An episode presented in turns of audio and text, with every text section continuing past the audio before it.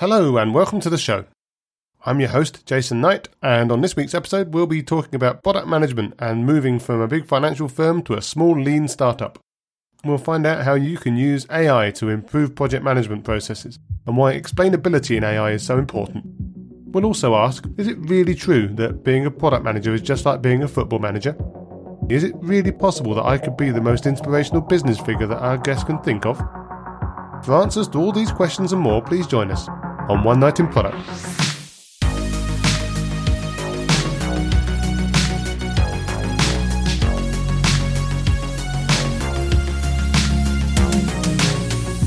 So, my guest tonight is Mark Graham, product manager at Sharktower, based up in Edinburgh.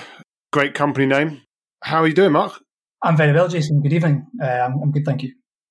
Excellent. So, you uh, are a product manager in Sharktower, as I say. I've obviously had a bit of a scout round on Sharktower's site, but what problem do you solve at Sharktower and, and, and how do you solve it?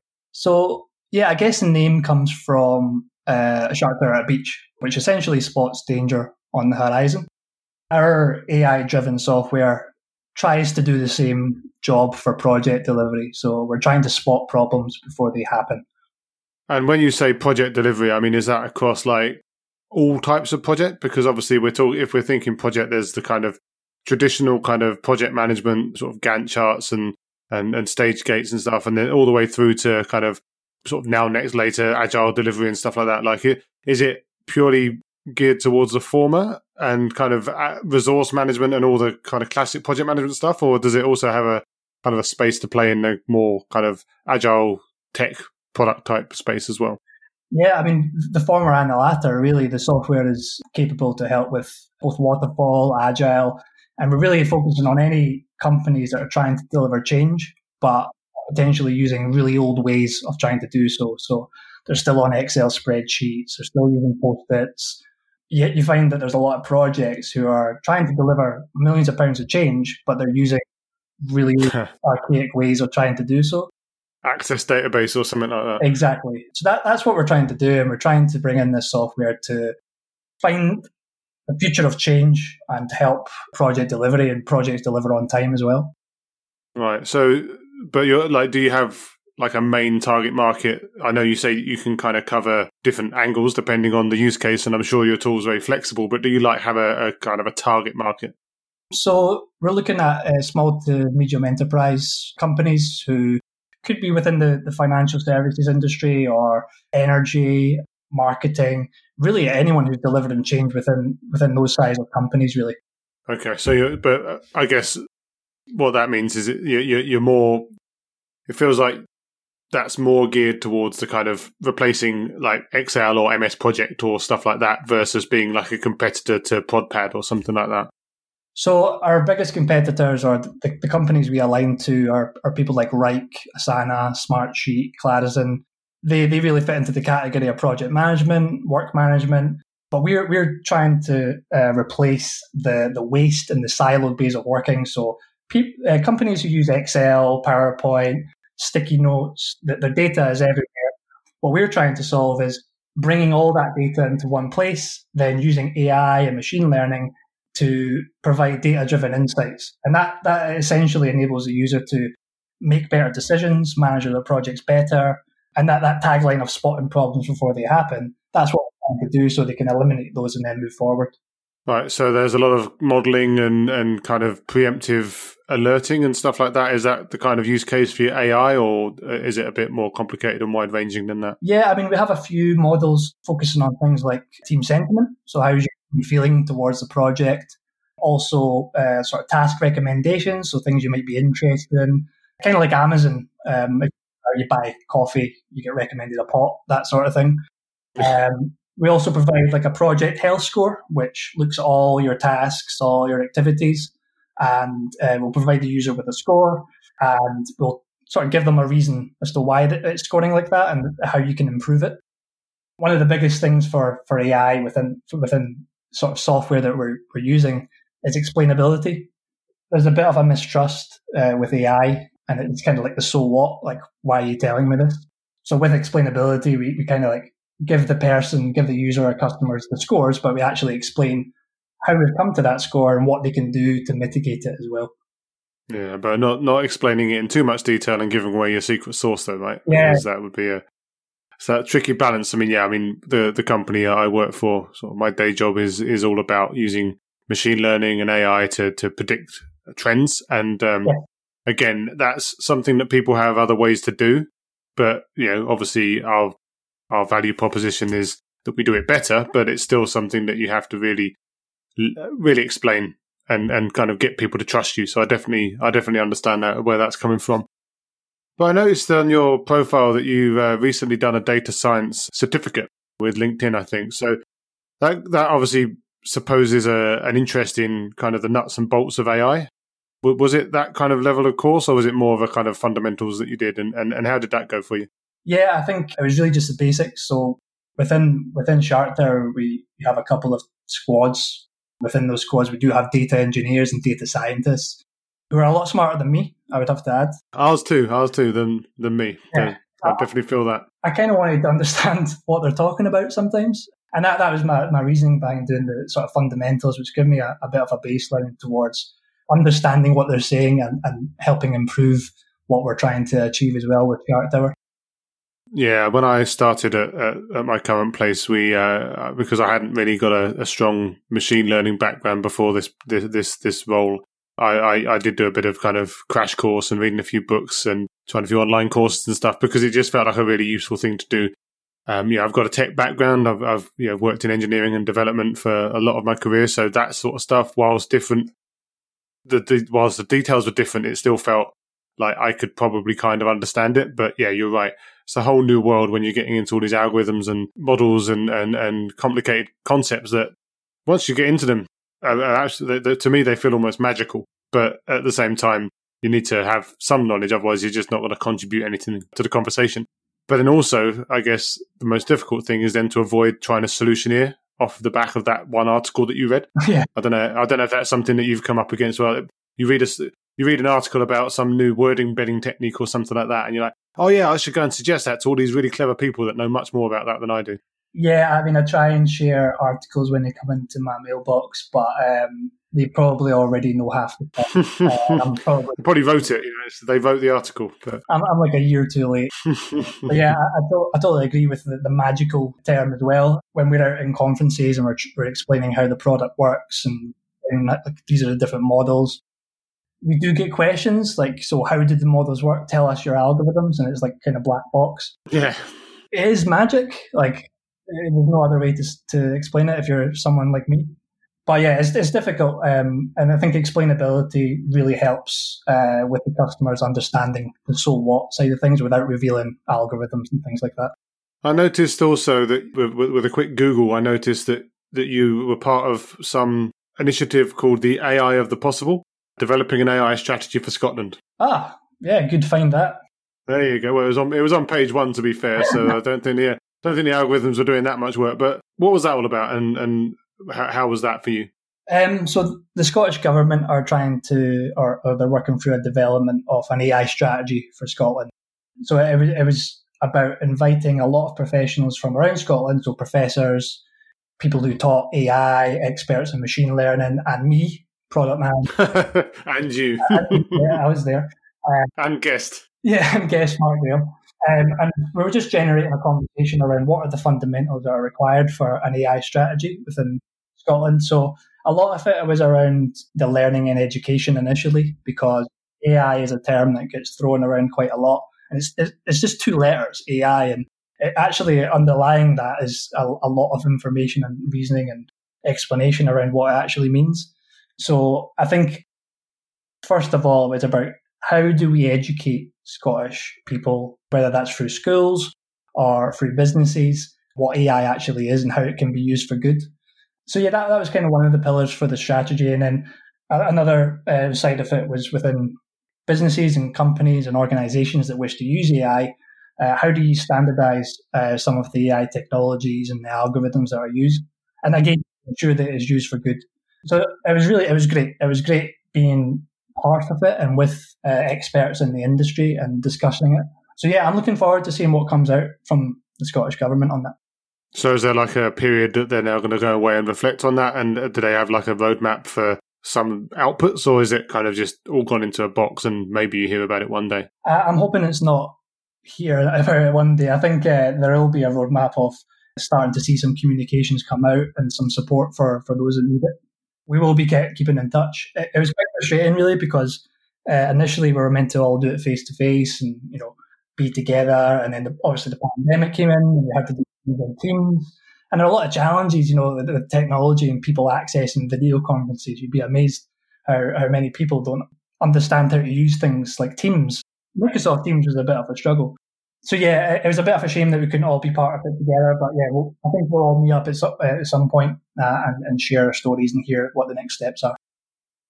Oh, that's great. I think it sounds like a really, really strong initiative as well. Yeah. So hopefully it will carry on in spirit, even if not in, in practice. So how is the tech scene up in Edinburgh then? So obviously you, you, you, get your traditional kind of tech hubs like London and Berlin and San Francisco and stuff like that. But how is it being based up in Edinburgh? Is there like a strong tech scene up there? Is there a strong product scene up there? Obviously the, the Scottish government are doing AI think tanks and stuff. So there's obviously some stuff going on there. But like, what's the general scene like up there? Yeah, it's, it's quite thriving. There are a number of tech companies sort of building their, their base in, in Edinburgh. So we do have companies like Rockstar who do, who do a lot of gaming industry for Auto. Um, we had we've got Skyscanner as well. They're ahead of. Okay, yep. And within within even the office that I work, so I work in this office in George Street. Beautiful views of the castle. There are quite a lot of startup companies and tech companies within there. And the great thing about the office is it's very communal, so you can chat to people, you can hear stories from, from what's happening. So yeah, it's, it's pretty good, I would say. Yeah. That's great. And yeah, maybe we can all visit places like Edinburgh again one day. So you've been at Sharktower for I think about eighteen months. Yes, that's right. So what is the product team like there? Is it is it like you and uh, and not many other people? Or is it quite a big team? I know that you you you said that you've got a big team of developers, but but how's the product team itself?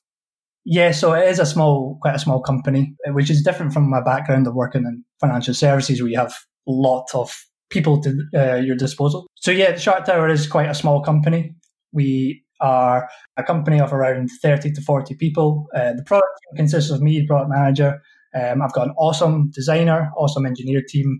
We work very closely together, which I think is important. And that's that's sometimes missed. Like uh, in, in my old jobs in financial services, you would have a separate design team, a separate engineering team, and it'd be a lot more siloed. So I think we really feel the benefits of, of working as, as a small team. One of the things we do, which I, really love, is whenever we have design challenges or the designers going through prototyping and wireframing it, is we get the engineers involved right then. Whereas in the past, it was like you design something, you hand it over to the engineers, and the engineers are like, "What the hell is this? Like, I cannot build this. It's crazy." We went too far this time. Um, so yeah, we're very close knit. We work very closely together, and it's quite exciting. It's very fast paced. So we, we do pivot and we respond to challenges quite a lot. In terms of the roadmap, we, we've got something called game changers. So where we might be focused on a specific item on the roadmap, we have a game changer that comes in and we pivot and we, we, we sort of try and tackle that, that problem as best as we can. But everyone is bought in and everyone, everyone is sold. So if this challenge comes in, everyone jumps on it and we're all, we're all in it for the solution. Ah, that's good. It's good to have that kind of cross-functional, proper cross-functional working practice as well. That's something I think that all product teams should strive for, and definitely something that I keep pushing for as well to make sure that, like you say, you kind of get everyone involved up front so that everyone knows what's going on. Because the alternative is passing the ball kind of from player to player, and, and by the time it gets to the end, it's a different shaped ball. So it's just it's critical to get that flow of information back and forth. I think. Yeah, definitely, and we have um, we've got something called Campfire, which is kind of linked to the whole Shark Tower on a beach sort of thing. uh, we have a campfire where so everyone gets together in the business, and every two weeks we're, we're able. It's kind of like a, a end of sprint demo, but it's glorified into campfire where everyone in the business can get involved. So no matter if you're in marketing or sales, you can showcase what you've been. So yeah, all coming to, we all come together as a company quite a lot, and everyone gets visibility of, of what we're working on and get excited about my designer's awesome designs and the, the engineer's awesome work as well.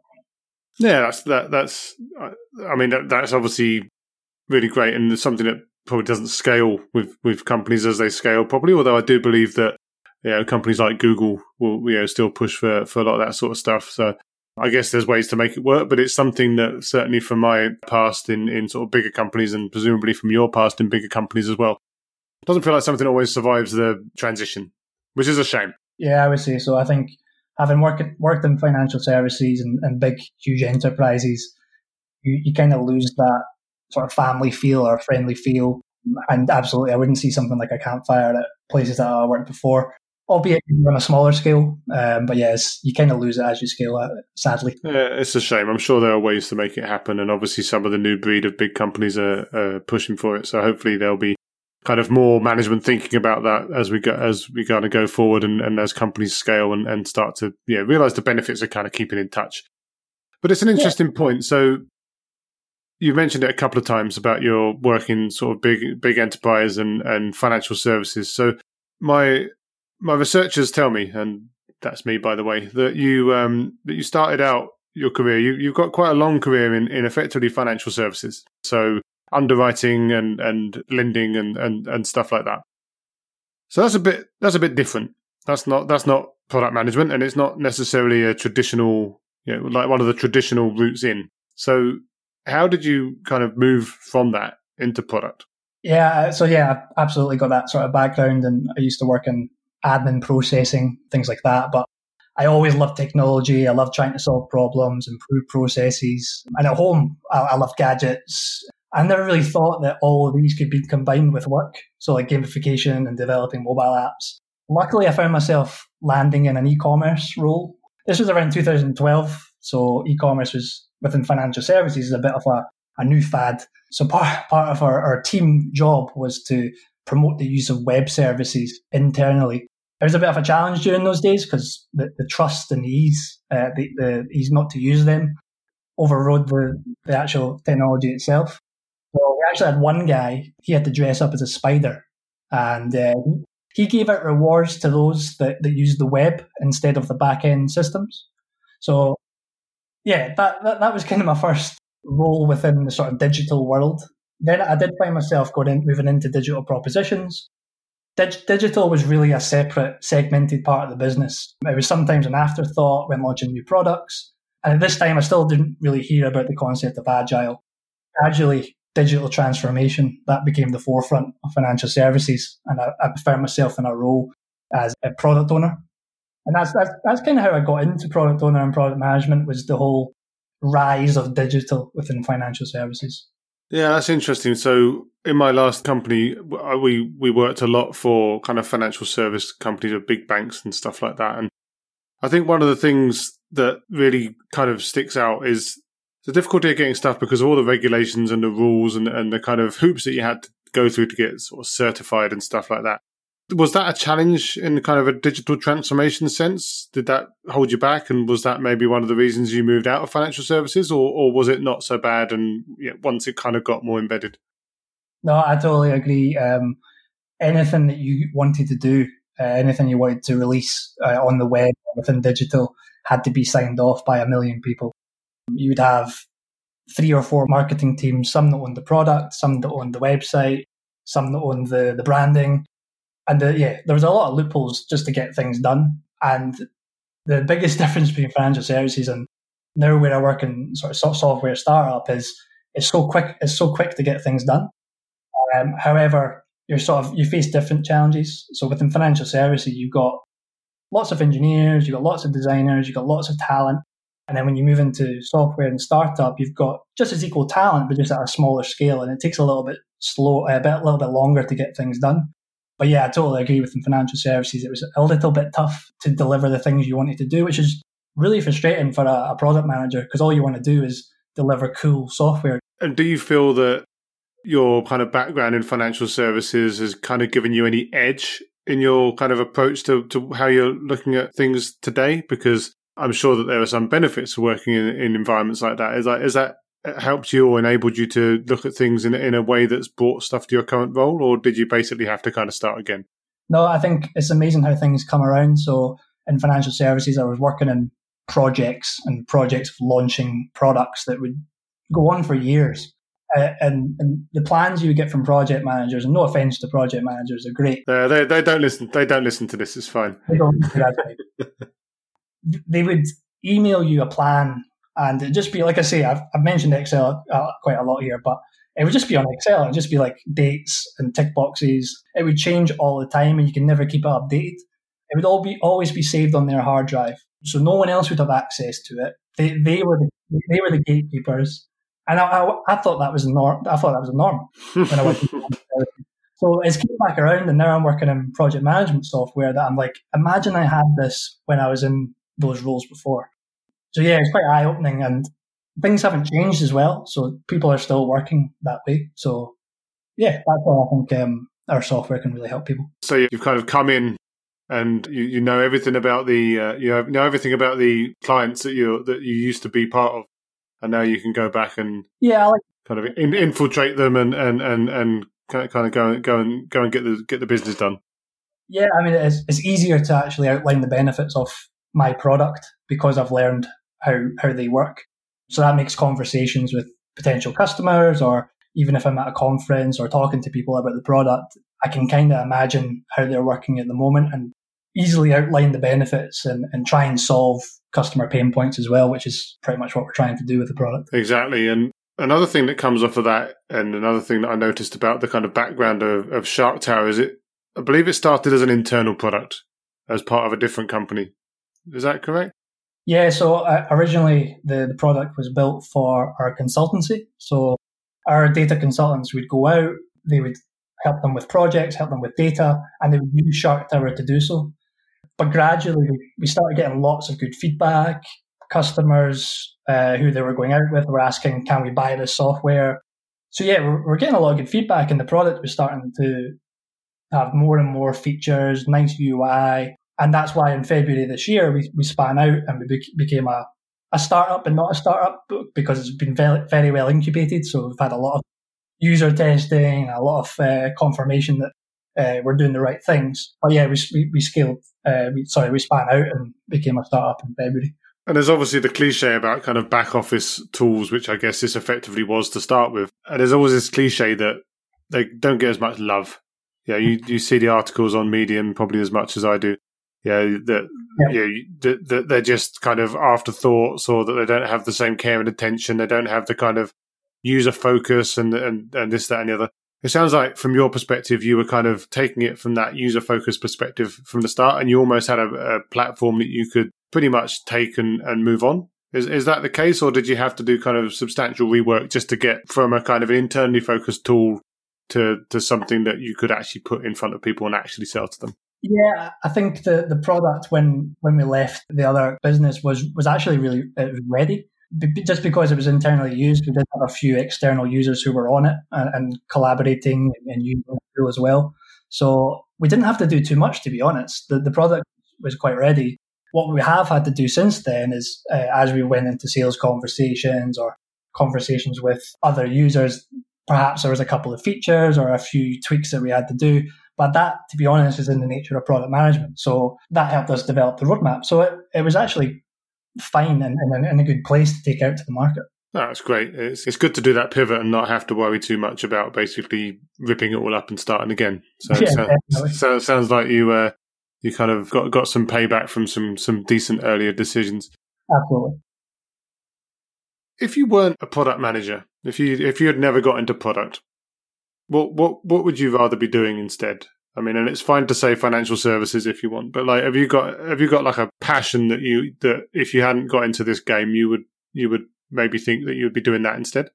So the easy answer would be a footballer, uh, but unfortunately, I'm not good enough. But I have actually have a real passion for design, uh, UX and design. So if I wasn't doing product management, I'd love to do design, whether it be for products like uh, e-commerce stuff or even designing uh, graphic design, uh, illustrations, things like that.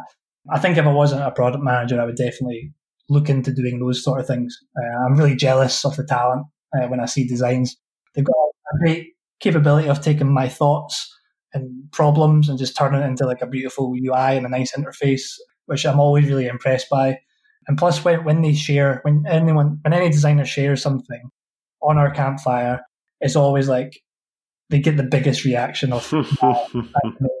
And as a product manager, you've got very little to share other than other people's work. Yeah. So I get really jealous of, of designers. Yeah, I think um, I mean, yeah, I'm I'm probably one of the worst actual visual designers in the world. Mm-hmm. Um, but at the same time, yeah, I think it's absolutely amazing to to be able to just craft something. And it, for me, it's not just about UX designers, which obviously is, is a very kind of work focused, but just anyone that can make anything that looks amazing. Yeah, uh, and not and not just ask other people to do it. For me, is yeah, it's it's fantastic. Yeah, absolutely. And um, if we go back to those footballers that you could have been playing with.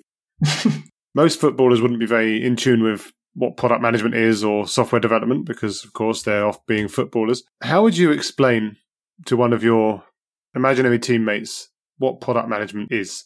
That is a very good question. Maybe you can use a footballing analogy to to try and help that. I think it'd be almost like a football manager, surely. So a football manager has to build a strategy. They have to have a vision. Um, they don't necessarily work in um, sprints. Well, maybe they do. Sprints being running. so yeah, I would have to have to have to use a football manager analogy of, of actually managing a team. I think there are a lot of similarities. Uh, you have different roles within the team. You have different people who are doing different things. You have a target.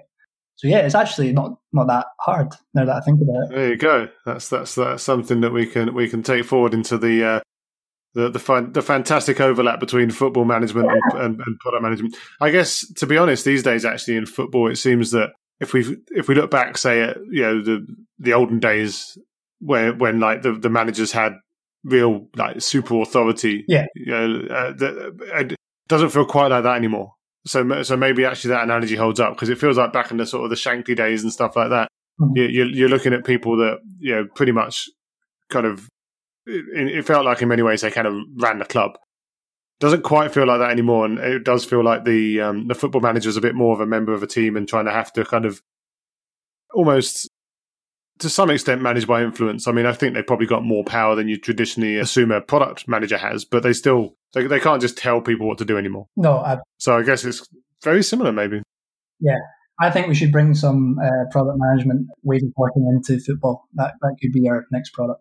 There you go. That's uh, that's that's the next startup. Watch this space. Um, and who's your biggest business hero, like, or role model, or, or anyone that you look up to and think, yeah, that's that's someone that I either aspire to be or at least to follow their principles. Oh, and you can say me. It's fine. Yeah, I was going to say you. Uh, I mean, like the get out of jail card is Elon Musk. Like, I, I love the way that, that Tesla go about doing the business and the way they approach problems. He is a bit crazy. Yeah, so, yeah, I was going to say he has some baggage, but yeah. I know that my boss Craig, he, he he's probably going to listen to this and he'll be hoping that I'm going to see him. and, uh, he, he can, he can be he can be like your, your, your plus one or and guest as well, then, right? Yeah, Elon Musk plus Craig uh, from there you, go. there you go. There you go. That's a very diplomatic answer.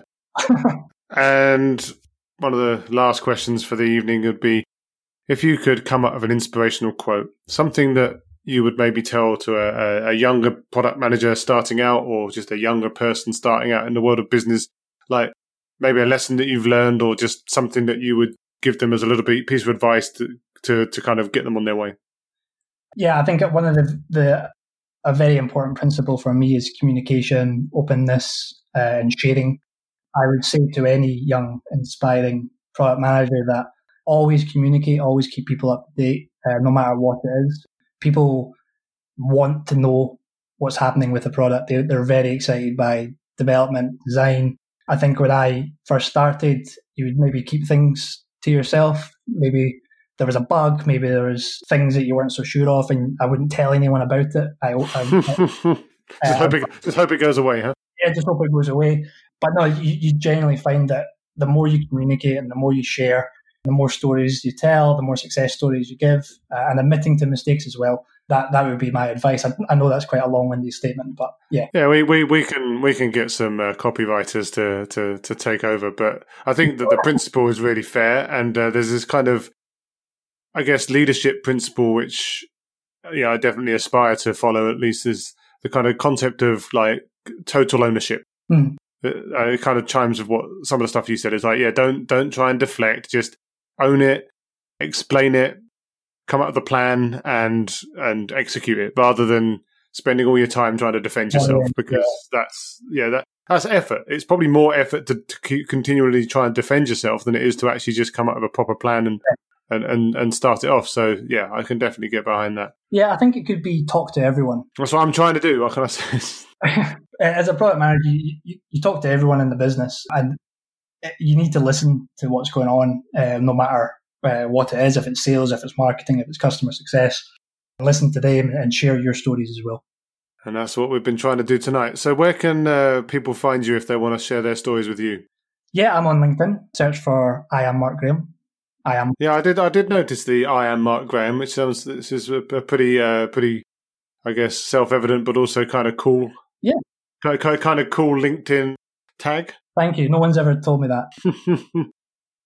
so, just LinkedIn, or do you have any other places that you hang out that you would talk to people? I, am actually one of these people who who's not on Facebook or, or any of the social media sites. Mm-hmm. LinkedIn. Just LinkedIn. Just LinkedIn. So yeah, please, please get in touch. Yeah, I'm happy to share stories and talk. I'll pop that in the description of this episode as well. Right. It has been a great chat and whirlwind tour through the Sharktower landscape and, and beyond. So thanks very much for sharing and let's keep in touch. Yeah, definitely. Thanks for listening as always. If you like this episode, we've got loads more covering a variety of topics that should be interesting to you as well, including technology, product management, product leadership, UX, diversity in tech, and, and much more feel free to shoot over to the podcast app of your choice and take a look and see if there's anything that takes your fancy. I'd also love it if you subscribed, rated, reviewed, and all that other good social proof stuff that, that we all know and love. Thanks very much.